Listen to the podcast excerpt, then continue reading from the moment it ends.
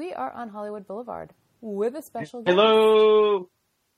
Yes, with a special guest. My my quarantine roommate, my fiance Alyssa, is back after uh, a brief stint away from the boulevard. So welcome, Alyssa. Hi, thanks for having me. So welcome So- to yeah week number. I think we're on week number four, in the middle of week number four of everyone's shelter in place or quarantine or whatever the hell it's called. Um, so there's been a whole lot of watching shit going on. That's right. Um, so I guess do you guys want to kick it off with what you saw on Disney Plus? Yeah, so we were a little bit late to the game with getting Disney Plus because we already had so little time, so much to see. We have now found ourselves with a bit more time and still so much to see. Uh, so we signed up, and um, one of the great things is that Alyssa is the number one Simpsons fan in the world, so now she has all those episodes again. Um, but we got to catch a movie that just came to Disney Plus, uh, not quite two months, I think, after its theatrical release, and that is Onward. Did you are you familiar with it, Karen? I know nothing about this one. Buttercup, do you want to describe it? Sure. So it's um it's a world where uh like magical beings well basically the whole conceit is that magical beings like wizards and trolls and dragons etc um they have stopped because of technology and because of the way that the world has developed have they've stopped using their magical powers and sort of fallen into a sense of normalcy. So I don't even know what the main characters are supposed to be. Trolls? I thought they were el they're elves. Elves, elves, yes. So we're following an elf family, um, two brothers and their mom. Their dad has passed away, um, in this magical, you know, there's like centaurs and dragons and, um, I can't remember what that other character is supposed to be.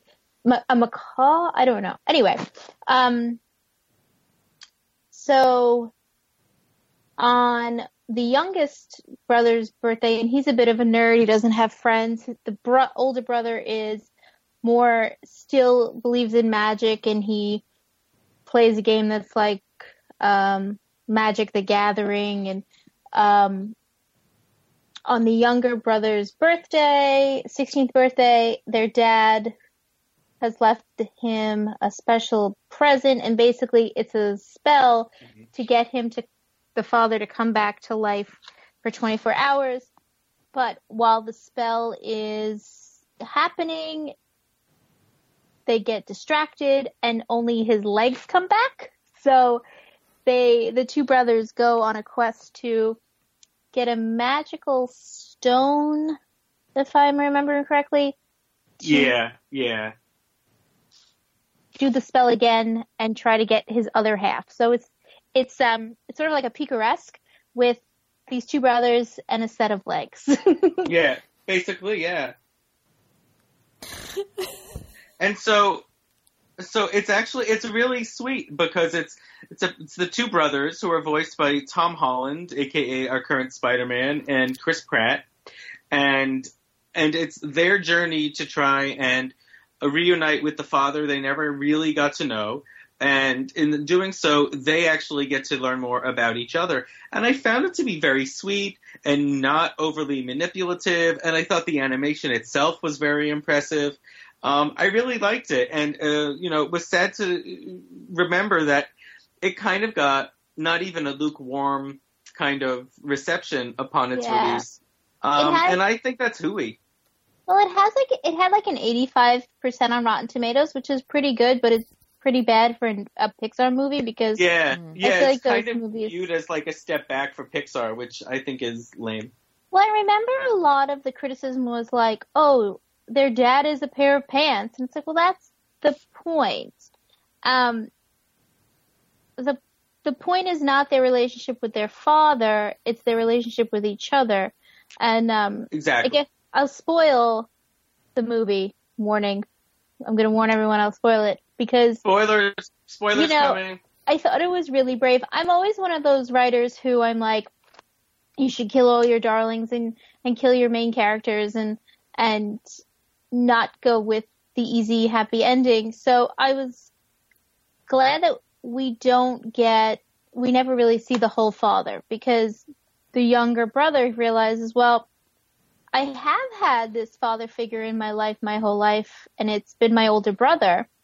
Um, and that's what we're supposed to take from it, not that, oh, I got to reunite with my dad that I never knew and hasn't really meant anything to me because I, I never got to meet him. Um, so I, I thought it was really gutsy of them to do, to, to not show the father, to not have a big emotional reunite, reuniting scene. Um, so I really liked, I liked that a lot. Okay. Yeah, and and the the voice performances are very good too. The whole thing, um, and I should credit the director Dan Scanlon. Um, it's actually it's actually very good and not overly manipulative, and knows how to avoid the formula um, in different ways. So yeah, I really liked it. I was I was glad we saw it.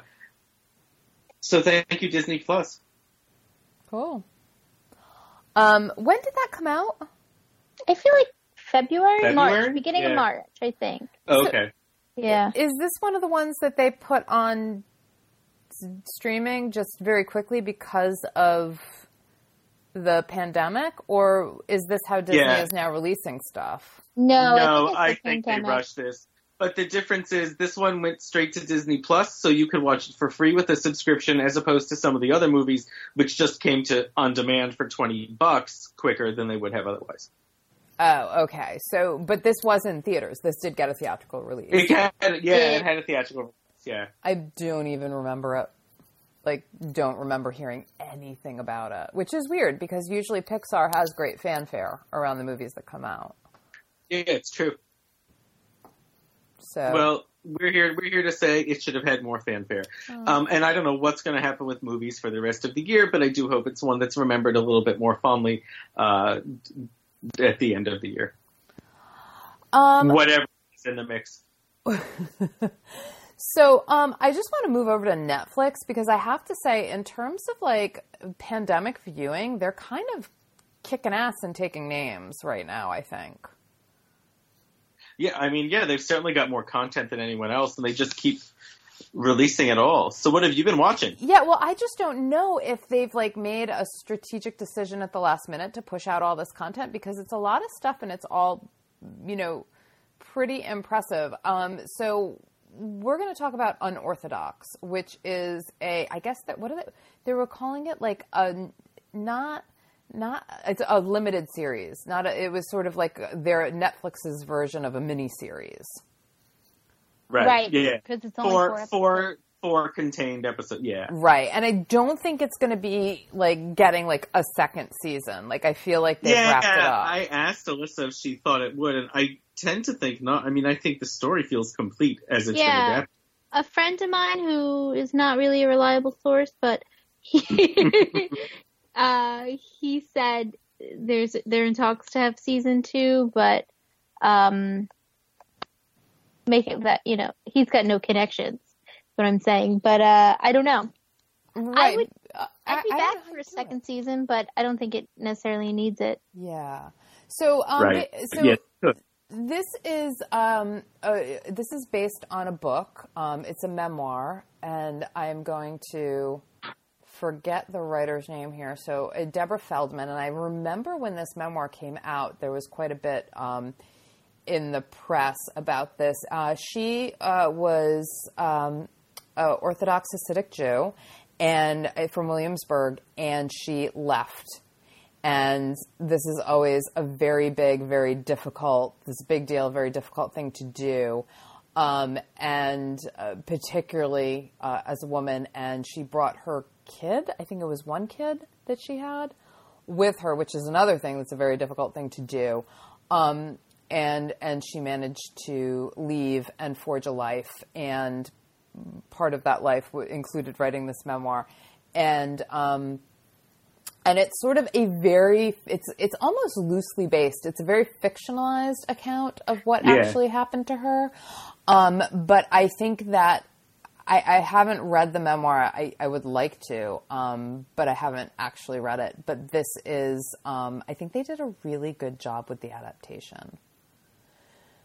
Uh, so basically, we have um, Esty or Esther Shapiro. Um, she's our, our main protagonist, and she gets married off to uh, y- Yan- Yanky, who or Yakov, and um, when she's like 17 years old. And the actor playing Esty, Shira Haas, is absolutely Yeah, she's amazing. extraordinary. Yeah. She is absolutely extraordinary. She's like this little waif of a thing, and she looks so young.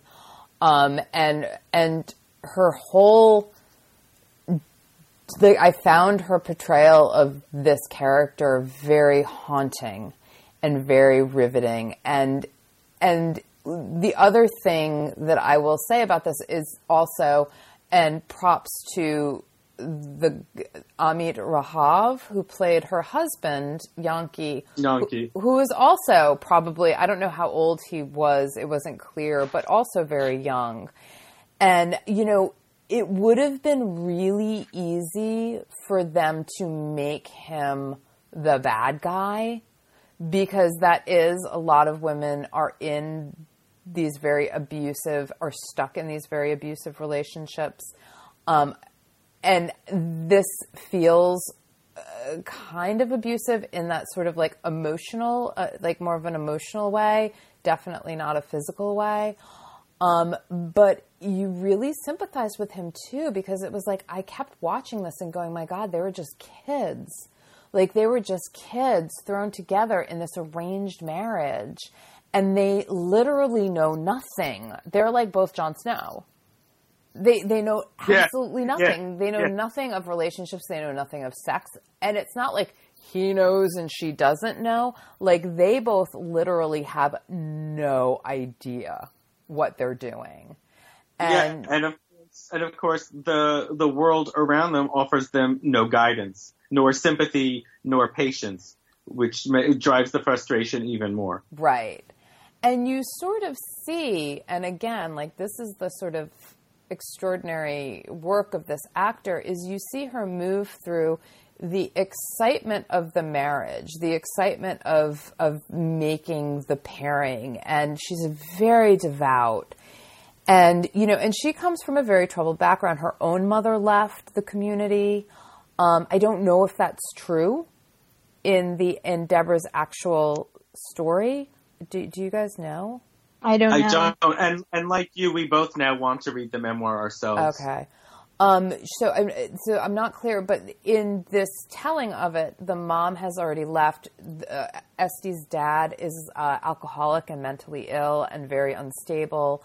Um, it was also an arranged marriage, and Esty's mom was actually flown from London and sort of like dropped into Williamsburg to marry this complete stranger who has all of these, all of this baggage and all of these issues, and um, and she ran off. And when Esty was really young, we find out later she tried to take her daughter with her, but because of the you know, bec because they basically strong armed her to give the child back. Um, and she ran off to Germany.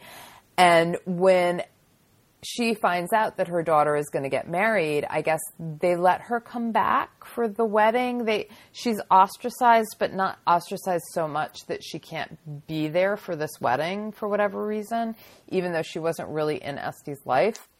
Um, and she gives her these documents, and she's like, "This is proof of your German, you know, your German roots. And if you need to, you can get citizens citizenship in Germany. And I want to make sure that you have this stuff and hide it and keep it safe." And so, after being married for about a year and having all sorts of issues with her husband, and you know, he they want her to get pregnant right away they're having issues with just even like the act of sex because they don't Yeah. know anything. Um, so she's clearly not going to get pregnant because they they can't do it. Um, and he keeps talking to his mom about it, and and his mom is like getting involved, and she's very unhappy about that. she's also been see- privately behind the scenes seeing a, a, woman who's teaching her how to play the piano, um, and she has to give that up. Um, even though it's something that she's been kind of doing in secret, that that I wasn't really clear about because it was kind of in secret, but it was kind of like a known secret um, because it was in lieu of this woman paying her grandfather rent. Yeah, so that I thought was a little bit strange. Um, but whatever didn't detract, and she basically like runs away. Um, she hawks her jewelry and she runs away to Germany to start a new life. And then we find out that when she does run away, she is by now pregnant. They've done it once.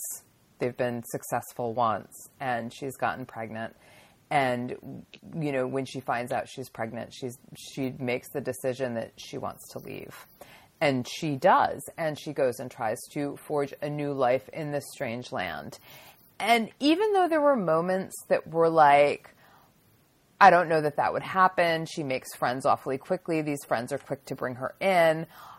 I still did not care that some of it No, it works. It it it, it works very adroitly that she you know, she makes friends with a group of music students. So, okay, you figure these people are young and, you know, free spirits and inclusive. So that's sort of like enough to go on. Um, and, and so we, we meet her essentially as she's arrived in Berlin and is starting this new scary life. And then we get a lot of flashbacks that fill in a lot of the blanks that you just filled in really well, Karen. So it also works as like a mystery because we don't know exactly who she is and what's her deal and what is driving her. Um, and then there's a bit of suspense too, as we also know she is being followed while she is in Berlin and they are closing in on her. And what will that mean? Um, and and I just can't say enough about how the subtle shifts in what Shira Haas does, and so much silent acting is telling you everything you right. need to know because there's an emotional trust with her before we even know the background about her community and what she wants that we uh, uh, sort of instantly bond with her and that's a very difficult thing to negotiate that she does so well you know what I found out too after watching this is that um, so basically one of the things that makes this uh, series, this limited series so novel is that they're basically saying that this is a Yiddish language series. Um, because it is mostly in Yiddish. It's um, mostly in Yiddish, and it's a first. And and so it's subtitled. Um, and the actress Shira did not speak Yiddish when she came to the to this this particular when she came to do the production. She she is an Israeli actor, but she did not speak Yiddish. I didn't realize that. Yeah, which I thought was really interesting. And so basically, like she learned what like to say the words, but she she had to like fit, you know sort of like work hard to figure out what their meaning was, like what the meaning was of the words, which I thought was really kind of amazing. And like that's like the whole like the like honestly the whole cast was quite good. And they're all or most of them israeli yes. actors that you do not know would have never heard of. Um, this is there are no stars here. And i think that you know hollywood will snap them all up because they were really all quite wonderful yeah, it's a terrific cast. And, you know, Alyssa and I were watching saying, you know, there are the heavy hitters people talk about every year. And we're like, we hope this somehow factors in there that people remember this because it's, you know, it's such quality storytelling and it's such wonderful acting. We found it riveting. We mm. did not think we were going to watch something else. And that other thing I think was also subtitled. And instead we were like, well, let's give Unorthodox yeah. a try. And, and we kind of forgot that it wasn't a problem to to click right into it. Yeah, no, it, it, I um, were you going to watch Platform? No, actually, were we going to watch that Javier Bardem? Um... Oh yeah, we were thinking about watching a movie with Javier. I was like, Bardem I'm too tired to read. oh, and then you ended up on Unorthodox with all the subtitles. um, well, I think you know the the other thing that I thought was really fascinating is that, and I think I kind of touched upon it with you know talking about Yanky and how he was also so sympathetic. Like, it's very, um, I think, particularly you know if you're secular, it's kind of easy to demonize this community in a way because there is a lot going on here that is very, very repressive. Um, and it's a bit of a head scratcher, you know, where I'm just like, well, if you're a woman, why wouldn't you want to leave? You know, all of these marriages are arranged. Um, you basically exist to push out kids. Um, because I don't have the sort of grounding in faith that um, that that they have, which is really what drives the community. And so, you know, in a lot of these stories, because it is hard to leave, and whenever you do leave, it is a quote unquote escape. Um, sometimes it is super easy, um, particularly in pop culture, to to demonize it or call it up as an other, a quote unquote other.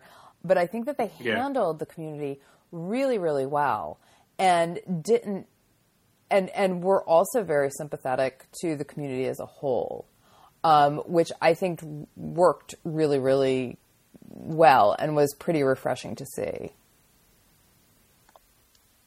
Yeah, I agree. I I think they don't.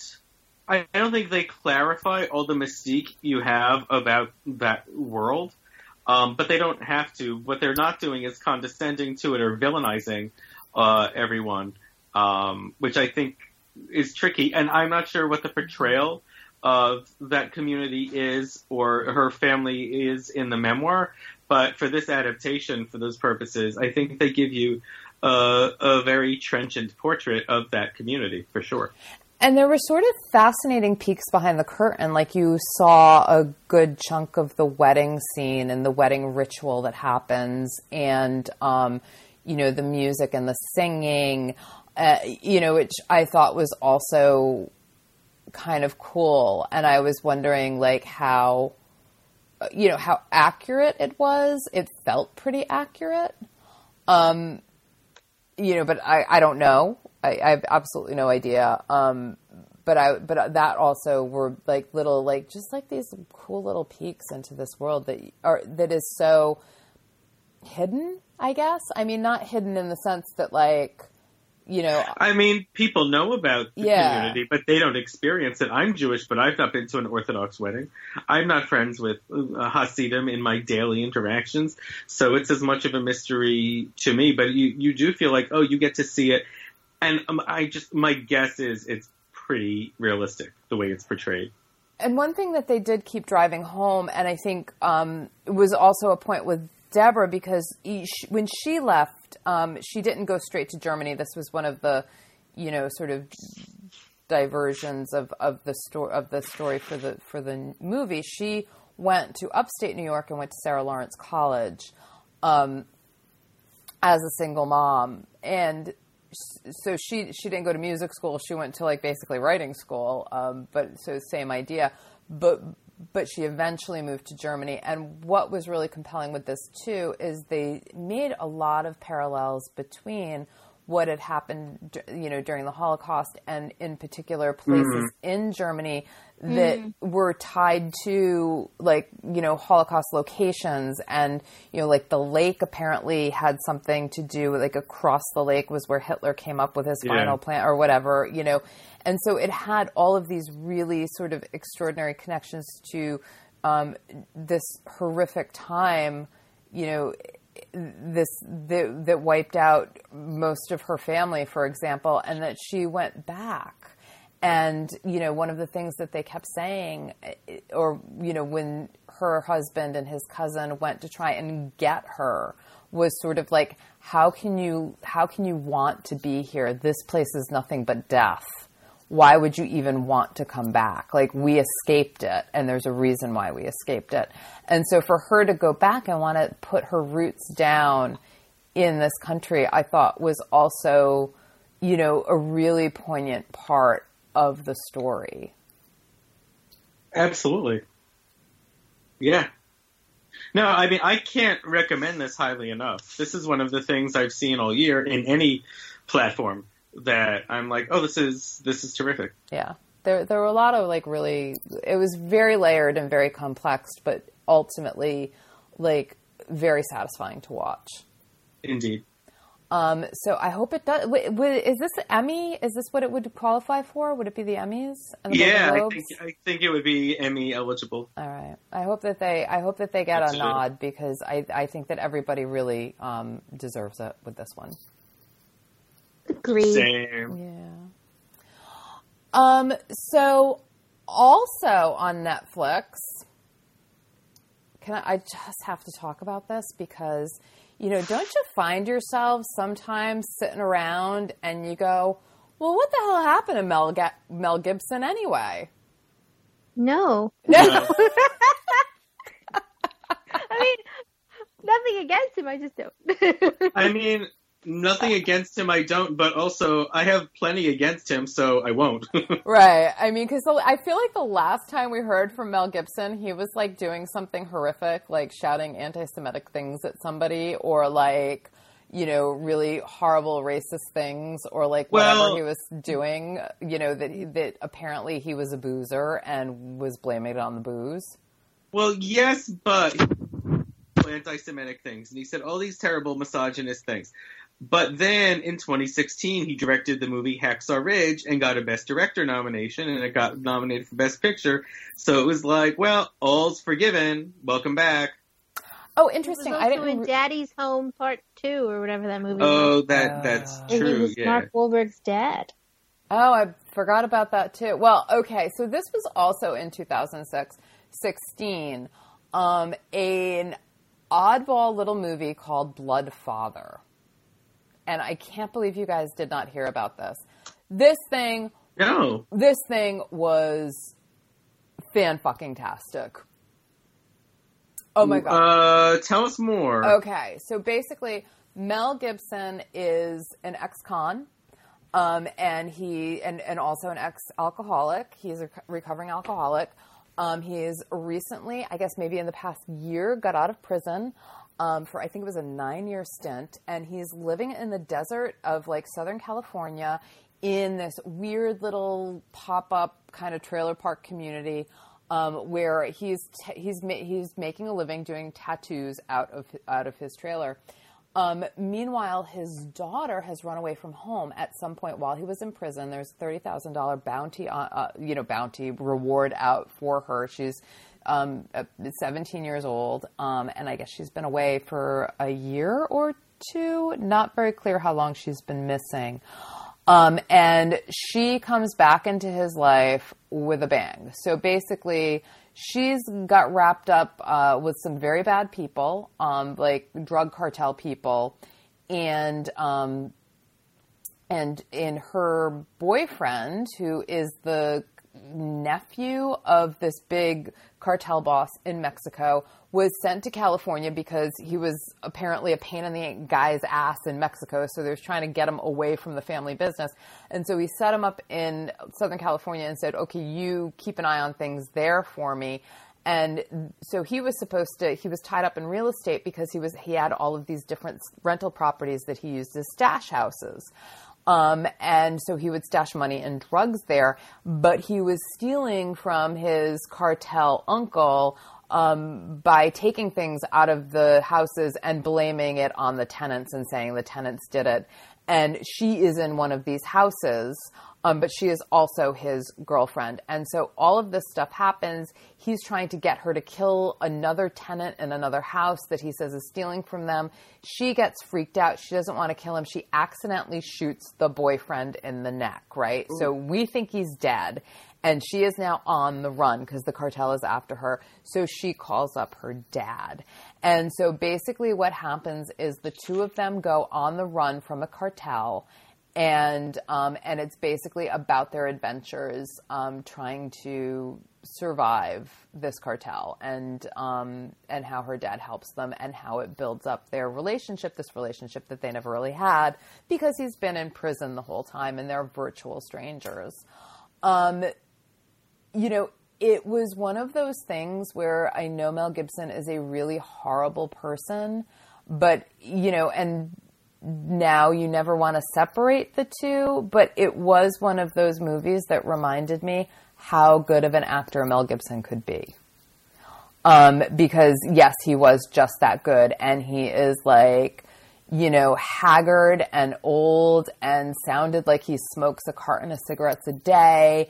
And he was just really, it was kind of like Mad Max at 65 Yeah. You know, and and it was great. And so anyway, you know, it was great supporting cast.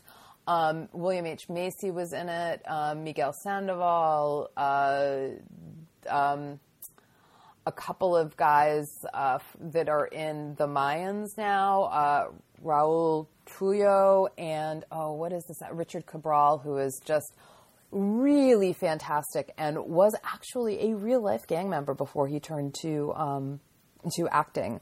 Um, and he is always like so watchable. He's actually one of my favorite characters in Mayans. Um, so it was just a really fun um, really, I mean, I hate to say fun, but it was kind of fun. It was really kind of a fun action movie. But then it's also about this guy's sort of reckoning with his past and who he was, and um, and how he is trying to keep his daughter from, you know, ha- having the same fate that he did. No, it sounds like it's got all the makings of a really good movie. I don't know how I didn't know about it. Not that I may have run to watch it, but um, I'm not discrediting, you know, its bona fides. I just didn't know. I think it was one of. I think it might have been an independent that go, had like you know a hot minute release. You know what I mean? Like I don't Yeah. think we're talking about like a real big budget. Right. um, you know, play, I uh, play, bleh, um, movie here. Yeah, I think like the budget was thirteen million dollars, which Yeah. is not a whole lot, and its cumulative worldwide gross was under seven. Mm. Which I mean, you know, I Mel Mel can't open a movie anymore. If in case people were wondering, um, because clearly this thing just like was not on the radar even a little bit. Um, which is you know which was surprising because he does put in a really phenomenal performance and it's a it's a really well done movie Good to know. Melissa, you think you'll ever watch this? I'd watch it if you wanted to watch it. I will add it to our list, which yeah, is we have a list. long. Yeah, it's a lot shorter than it than it was. That's true. We're making headway. Um, and very quickly, before we park our car away from the boulevard, um, we have caught up on some other movies that we hadn't seen around the holiday season. Uh, we saw Frozen 2, also on Disney Plus. Um, and that was a yawn. We sure did. We sure did see it. um, it, yeah, that's a movie that is largely lacking a plot and an antagonist and a climax, but you know, And a that's fine. reason to exist. Um, yeah, though I mentioned it a couple weeks back just to talk about how there's that one like Bryan Adamsy, Richard Marxy song "Lost in the Woods" that one of the the male characters is voiced by Santino Fontana sings. No, uh, Jonathan Groff. Oh, excuse me. Yes, thank you, Jonathan Groff, of course. Um, and yeah, anything else to say about Frozen 2, Alyssa? Um, I liked when Idina Menzel sang. Yeah, that was fair. Shall we move on to Cats? Oh, yeah, yeah. Alyssa Yeah. had been very excited to see the mess that is that movie, and now we know. It's so it's it's not even that it's a mess. It's boring. It is so boring. And like the whole thing is bizarre. Like the CGI is bizarre. The version we watched on Amazon, they had human hands and feet, which was I don't which was so bizarre. But the thing that got me was well, there's two things. They've they've beefed up the character of Victoria. She's the white kitten. Um, they beefed her up to be the emotional center of the sh- of the movie and pretty much the protagonist. You see in the beginning of the the movie, she's thrown out of a car in, Right, a, in a pillowcase, basically. And it's through her that that she gets to meet all of the other cat characters, Yeah. which is how we are introduced to all of them. Because the whole show, like it or not, I mean, most people don't, is is a series of introductions and each cat gets a musical number. So Yeah. that is what's been transferred to the movie version with some pretty bad CGI. But but structurally they've made this addition where Victoria is now the audience surrogate when mm-hmm. the audience was typically aligned with one of the other supporting characters in the stage version of Cats, Grizabella. So, so do and by doing this, Grizabella is essentially not even needed. Like her story doesn't really matter. Like she's not the emotional crux of the movie, if there is one. Um, she and it, and I mean the role of Grizabella is always has what it is what it always has been, which it's like she comes out and sings memory and then does the big reprise at the end of the show. Like there's really nothing to it, but it's the part that everyone remembers. Um, like like there's no argument. It's an amazing song. The Yeah, whole sure- the whole sure show is. revolves around it. Yeah. yeah, and it's the only song anyone likes in the show or knows. But um, in the movie, she's really got nothing to do. Like you had the opportunity to maybe beef up that role or beef up anything. Um, you know, they really don't stray far from the material too much. Macavity has a bit of, they sort of define his um, villainous a little bit more, but not too much. Like they really could have like built a whole world, um, as opposed to just taking the show and putting it on stage. And, you know, like Doug said, the stage show is every character has a song and then Deuteronomy is going to pick which one goes to the Heaviside Layer. Whereas like in the movie, they essentially make it American Idol for cats Yeah. and De- Deuteronomy is like, I'm gonna hear all your songs and then I'll decide. And it's like, what, really? That's what happens? Like, they really drive home that part of everyone gets a song and then I'll decide, um, which was a little jarring too for me. But I, I don't know if I say I wish they hadn't stuck so close to the structure of the show, but they had an opportunity. I think there's like a good movie in there, but it's not the final product. It's not whatever it is that I watched. No. I mean, I think a lot of people uh, uh, uh, make cats an easy target. Um, but this movie itself, adapted by or directed by Oscar winner Tom Hooper, um, And really created its Lee, own. I think Lee Hall did this. The Yes, who also Yeah. did Billy Elliot and Rocketman, which was one of last year's best movies. mm, Um, so yeah, not to not to dwell a ton further on Cats, which has already been a big punching bag. Um, but we saw it, we know it, we move on. We moved on to the final Star Wars movie, or so we're told, um, The Rise of Skywalker. And I mean, is that someone yawning? yeah, It was not Oh, me sorry. this time. it was me. Well, that's probably what I was doing when we watched the movie a couple weeks back. Um, it makes a bunch of significant errors, and to me, it's also, um, uh, I, I just really felt nothing watching it. There was no sense of finality or catharsis. It's a pretty, it's a pretty lazy movie. What's shocking to me, Movie.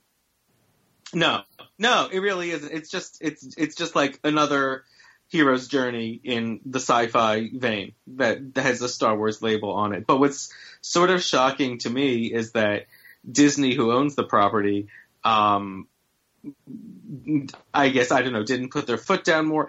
It's clear there was no plan uniting all three of these last three movies in the final trilogy um, together. They seem to have been written as they went along, and Rian Johnson did uh, the eighth film, and this is the ninth, and it feels like they almost work against each other. Things that were set up or established in number eight go against what was in number seven, and then number nine goes against what happened in episode eight. Um, there's one sort of significant um, revelation, I suppose is the word that happens early in this movie that I think is pretty astonishingly bad and amateurish and kind of lays the groundwork for what's to come. I understand that initially there was a different script that gave Carrie Fisher's Princess Leia a lot more time and action and empowerment, and then that had to be abandoned when she died. Um, but I don't think what they put together in its place uh, yielded much fruit at all, and uh, that is a shame. Um, but now I know it, now I've seen it, and now I can move on.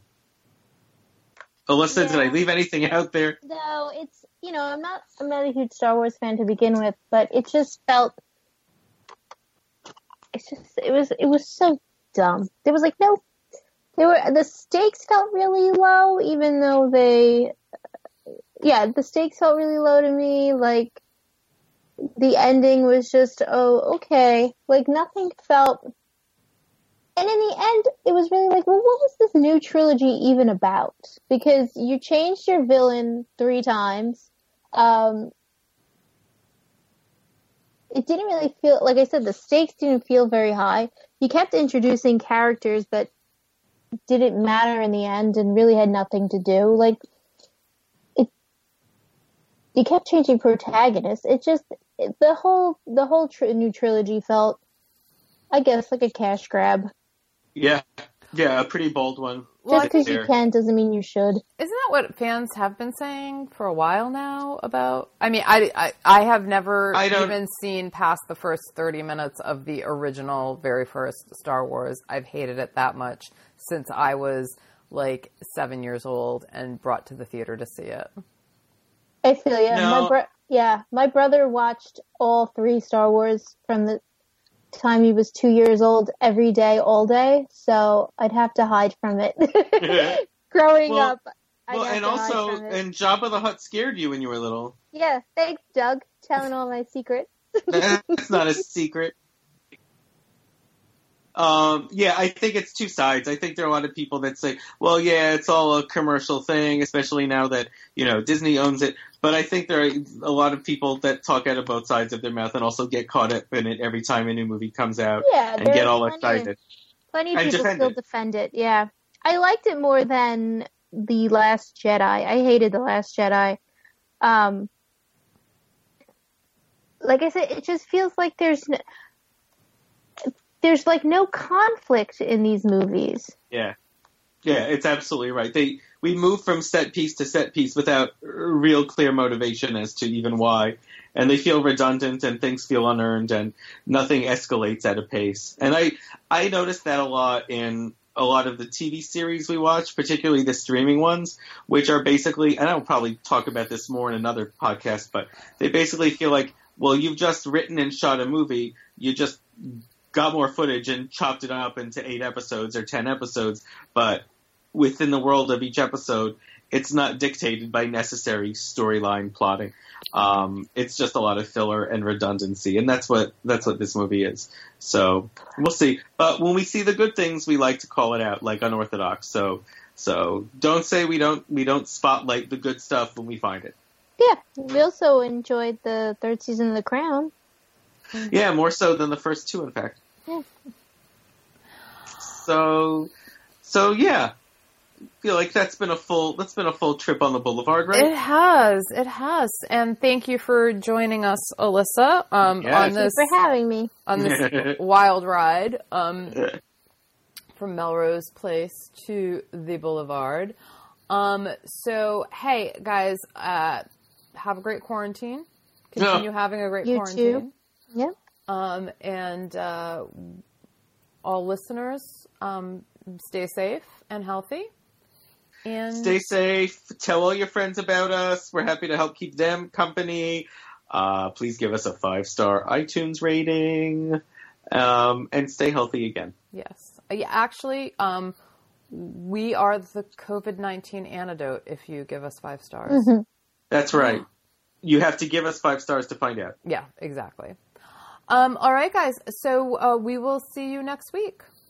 Yep. We look forward for uh, you to join us again when we're on the boulevard. Bye. Bye. Bye.